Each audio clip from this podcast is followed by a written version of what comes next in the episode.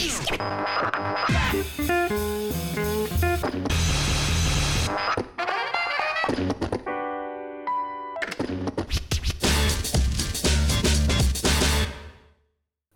月3日のニュース拾い読み。この配信は音楽ライター富澤栄一がニュースのヘッドラインをピックアップする配信です。えー、大体10その日の11時前のニュースをあちらこちらから集めてきてですね、あのヘッドラインを中心にピックアップしていきたいと思っております。音楽を取り巻くエンターテインメント業界は社会生活と密接に関係しているんですね。えー、コロナ禍では不要不急のやり玉に挙げられましたが、エンターテインメントというものが、えー、社会と切り離して語れるものではないということ。まあ、むしろ、現代社会の映し鏡の面というものもあると思っております。また、ニュースを介して社会に関心を持ってつながりを感じることは孤立感を解消させるという意味で、精神衛生上にも良い効果をもたらすものと考えています。こうした意味を含めましてニュースの動向を探っていこうと思っています。本日の、ニュース、ヘッドラインですけれども、最初はですね、ウクライナ情勢からですね、政府がウクライナの難避難民を受け入れるという表明をしたというニュースが入ってきております。ロシア軍は現地時間の3月2日ですね、えー、昨日ですけれども、ウクライナ第二の都市ハリコフの中心部を新たに空爆して、大学や警察庁舎、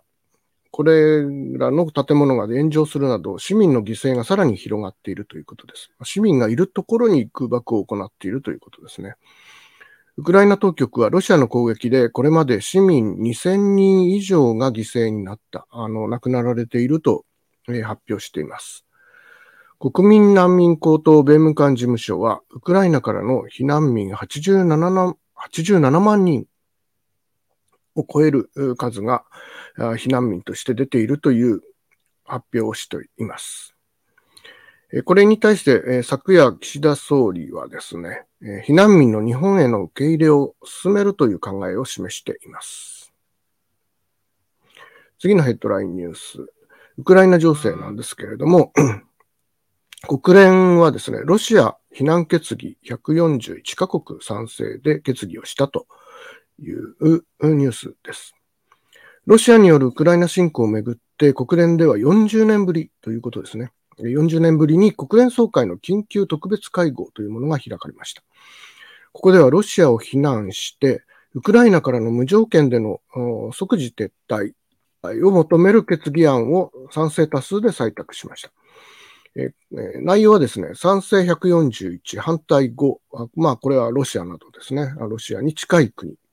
え危険が35、中国などですけども、この危険の中にはアフリカが入っているという情報が入っております。ま、これまでアフリカに対してですね、こういう内戦状態になったときに、え、国連が何もしてくれなかったという思いがあったという解説もありましたので、まあ、こういうことがあの賛成にも反対にも回らないという行動に出ているということも少し留意しておきたいなと思います。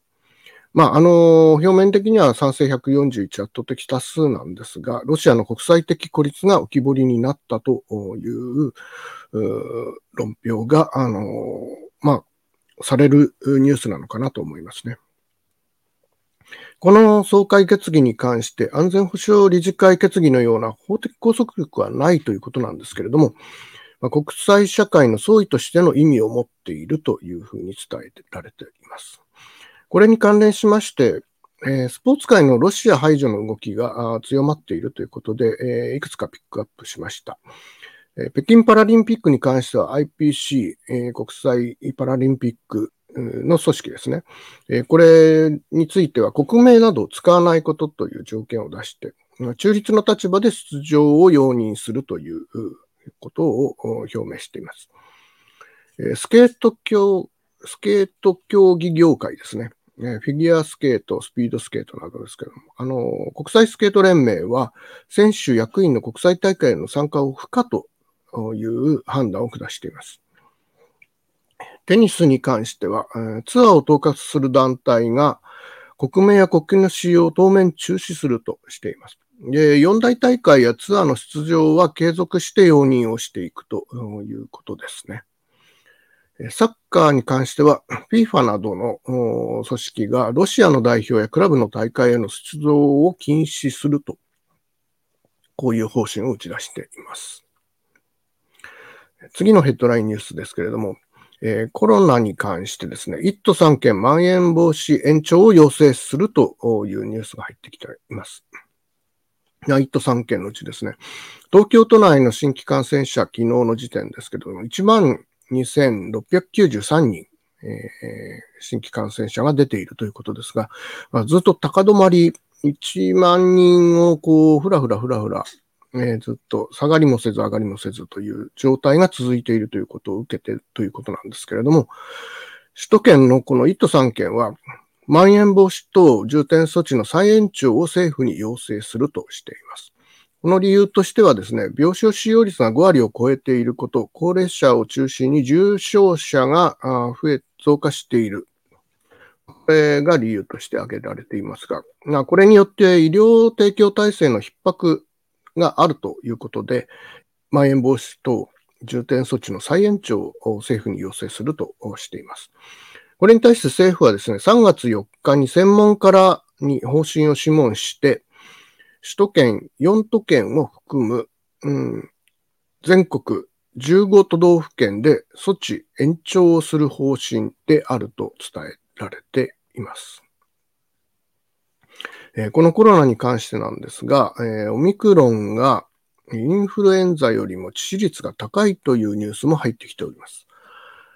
新型コロナ対策を助言する厚労省、厚生労働省アドバイザリーボードはですね、オミクロン株が季節性インフルエンザと比べて致死率1.4倍から21.7倍とする暫定的見解をまとめたと伝えております。まん延防止等重点措置の適用については、肺炎などで重篤になる頻度が季節性インフルエンザと比べて高いことが法律上の要件になっているため、え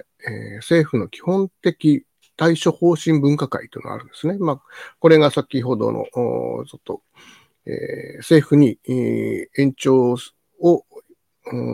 要請するということと関連してくるんですけれども、えま、この分科会の一部の委員から比較できるデータを求めたということが、ま、これが関連して、え、いるということになります。ま、こうしたデータを上げて、これが理由となって延長するんだということが少し整ってきたというニュースにもなるのかなと思います。あと、コロナに関してはですね、水際対策では入国者を、今、あの、5000人に緩和されてき、えー、ていますが、これを7000人に引き上げるという案も出てきているんですが、これとその、えー、オミクロンの致死率が高いこととが、えー、ちょっと相関関係があるのであれば少し慎重にいいことを運ばなければならないということにもなるかと思いますので、えー、こうしたエビデンスをもとに物事が動いていくということをさらに進めていくことが期待されるところではないでしょうか。あとですね、まあ、あの、この世界的な紛争の問題と関連しているんですが、ガソリンがですね、補助金の上限25円に引き上げられるということですが、まあ、これに関しては、その補助があるんですけれど、その補助はどこから、どこの財布から出てくるのかという問題と、こう悩ましいところでもあるということが、えー、ニュースとして取り上げられておりましたね。えーと、ヘッドラインニュース、あの、ホリジュンさんのモーニングフラッグから、えー、引っ張ってきたあヘッドラインはこの辺あたりなんですけども、ずっとあの、ウォッチングを続けているコロナ関係の実効再生産数ですが、えー、3月1日時点の全国値の数値がですね、0.95になっています。まあ、ああまり、えー、ちょっと下がってるかな。まあ、この気持ちぐらいしか下がってないという。ずっと、0.9半ばを横ばい状態になっていてですね、えー、どちらに触れるのか改善も見えないし、うん、かといって悪くもなってきていないという状態が今、えー、続いているという状況を示している数値になっていると思います。これも引き続きウォッチングしていきたいと思ってています。この他にですね、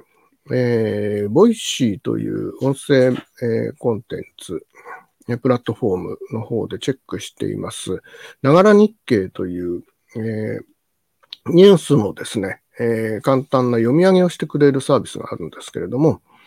えー、これをチェックしている中で、え、ちょっと、あの、まあ、先ほどの、あのウクライナ関係と、えコロナ関係を経済的な面で少し掘り下げたニュースが、え出ていましたので、それをちょっとピックアップしておきました。えロシア銀行を、 SWIFT ですね、えー銀行間の連携のシステムからですね、排除するということを EU が決定したということなんですが、その内容が、えー、最大手は除外しているということで、この詳細が、えー、出ています、えー、ロシアがですね、まあ、この銀行決済ができなくなる、まあ、カード決済も今、実際には使えなくなってきているらしいんですが、こういうことで大混乱を起こしているらしいんですね。えー、国民の6割ぐらいが今現金を持たないでえー、生活しているという状況だそうなので、まあ、こうした、あの、銀行の機能がストップしてしまうということは、あの、国内で大混乱が起きていく。こうした締め付けが、えー、まあ、戦争を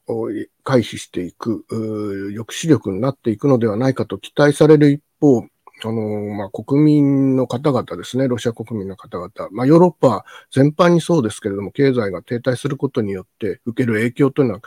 かなり大きいものがあるのではないかと思うので、えー、劇薬であるだけにちょっと心配かなと思っています。えーと、この他ですね、ビッットコインが一時10%上昇している。このこれもあの、その、決済の問題と関係しているんですけれども、まあ、あの、現金、ルーブルが使えないということを踏まえてですね、えー、ビットコインに皆さん移行してきているということなんですが、かなり影響して、えー、実際にはそのビットコインの取引所に対しても今圧力がかかって取引をしないように、えー、政治的な圧力が加わっているんですが、それを、あの対応していないというところもあるようなので、えー、その辺はですね、えー、ちょっと今後どういうふうに流れがなっていくのかというところを、え注視していきたいというふうに、え思っております。えあとですね、続報なんですけれども、日本がですね、その、まあ、アメリカ軍などの配備される核兵器 を、まあ、日本国内に配置することによって核共有ということがして、まあ、これが防衛の、一つの手段になり得るんじゃないかということが、あの、ここ一週間ぐらいで、え、議論が湧き出てきているところなんですけれども、これに関してですね、えー、菅前首相がですね、菅総理大臣がですね、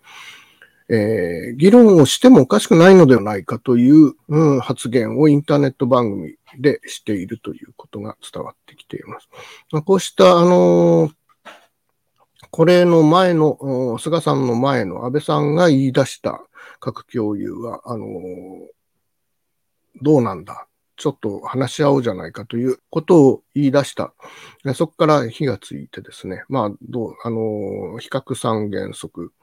あるんだ。持たないという、持ち込まないという日本の方針を、じゃあどうするんだと。このまま、あの、もうそういう錦の御旗があるのであるから、そのままにしておくのか、あの、現実を直視して、それに対応したなことを考えなければならない時期に来ているのではないかという非常に大きな問題提起ではあると思うんですが、あの、まあ、議論をするということは、あの、その、安倍前総理の時も思って、えそう発言しておりますが、議論をすることは必要であるかなと思います。で、材料を出して、えそれぞれの人がそれぞれの立場でいろいろ考えて、なるほどという落としどころを考えていくということが、